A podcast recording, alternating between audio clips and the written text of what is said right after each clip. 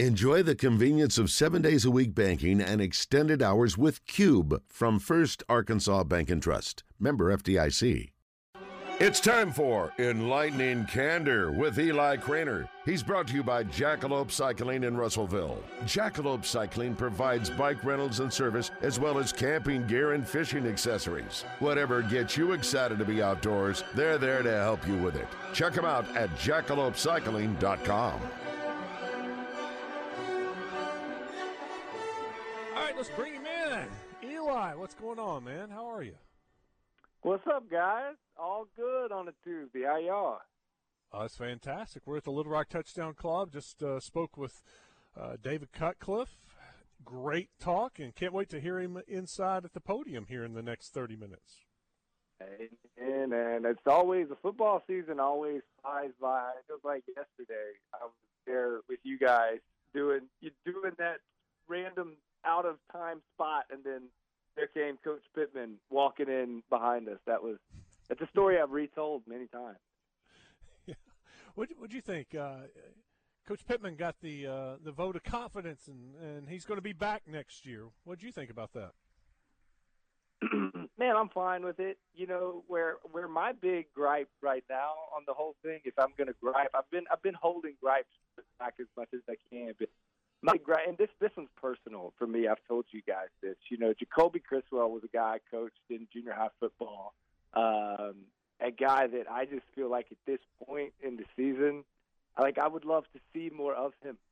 you know, like I, it makes no sense to me uh, that we've had the sort of season we've had, and we've seen the backup quarterback for literally like five or six series throughout the whole course of the season. Um, so I, that that is, and, and I feel like, especially now with Coach Pittman coming back, um, I don't know, man. I mean, maybe I'm wrong. I mean, you guys tell me what I, what I'm thinking here. But I mean, if, if I have a quarterback, I don't care how long he's been there. I don't care, you know, what records he has. But after this season, I would think I would want to make to where it's a competition. You know, and I would if we've got a guy who's there um, at, with what we've got left to fight for this season um, I would love to see him.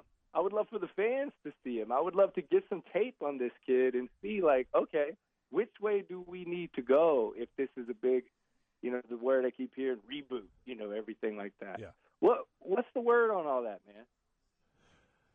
You know, KJ Jefferson's got a, a big decision coming up, and, a lot depends on KJ. Is he going to test the NFL waters? I don't think he will after the season that he just had, or maybe he does and just signs as a free agent, or I, I don't know. Or does he um, try to come back to Arkansas, or does he go into the transfer portal and try to uh, see what kind of NIL deal he can get somewhere else?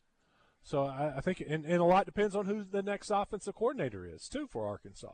And does KJ want to, you know, work with that man? And can he help KJ become an NFL quarterback? So there are a lot well, of questions and not any answers. That, I mean, I don't ever hear anybody. I've heard everybody talk about O line all year, you know, and I and I mm-hmm. see the O line issues, but I also know as a quarterback, there's a lot of responsibility that a quarterback carries in the run game and in the passing game to help the offensive line you know, protection checks when it comes to the passing game, making sure a defensive end isn't going up against the running back, uh, making sure you know you're sliding your protection into the into the, the blitz uh, run game. So we always had run checks where you're checking plays based on protection, and then even the smallest thing like carrying out a run fake, you know, like to to help hold the defense. So I mean, I just say all that to make this argument that it's like at this point after the season we've had, like, man, if, if I'd say if a couple of series go wrong, I would love to see what we have waiting in the wings in a real game time situation. So you know, that's KJ way got, more than book talk.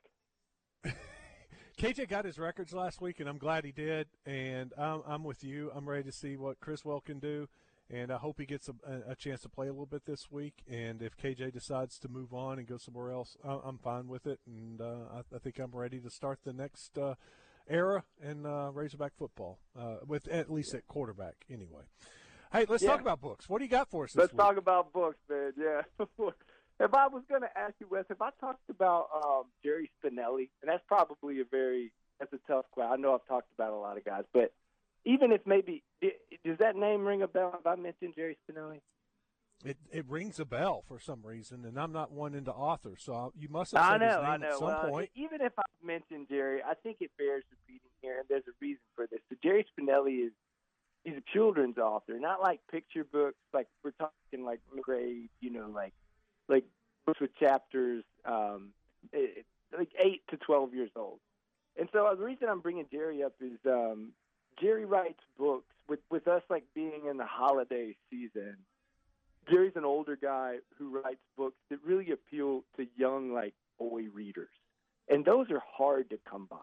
Um, and I know this because as a dude who writes books, I'm always asked to come speak, you know, because like there's not a lot of men out there in that industry. Um, and a lot of teachers, yeah, they want to see because boy, it's, it's harder and harder to get boys to read books. Um, so they they want you know someone who who is a is a man, who was a boy, to come and speak. And and one of the they finding a book that interests a 12 year old boy is, is harder and harder as well. So I'm just saying all this like for anybody who's listening and thinking, you know, man, I'd love to get my, my son a book. Uh, I'd love to get him reading again. Um, and but you don't know what. And so I'm, I'm throwing Jerry Spinelli out there. Jerry Spinelli won like the Newbery uh, honor way back, probably in like the 90s, uh, with Maniac Magee, which is a book like we had to read in school. A lot of people read in school. But he's got some football books. One book called Crash about this like kid who wore a helmet his whole life growing up. He becomes this great kind of football guy, like a linebacker. Um, he's got a book called Loser. But Jerry Spinelli's a guy. You know, I always say that getting kids to read, boys especially, it's important to get them to read because it's a way to get them to read is by giving them the right book. If you give them a book that doesn't doesn't appeal to them at all, um, then they're not going to read it. But if you hook them with the right stuff, it, they will. You know, I think that's the biggest thing. So Jerry Spinelli is who I would recommend for anybody, any any uh, grandpas, dads, moms, whoever, grandfathers listening, thinking I want to get my my son a book uh, maybe for Christmas. I'd, I'd really it. go. I'd really check out Jerry Spinelli. Thanks, Eli. Gotta go.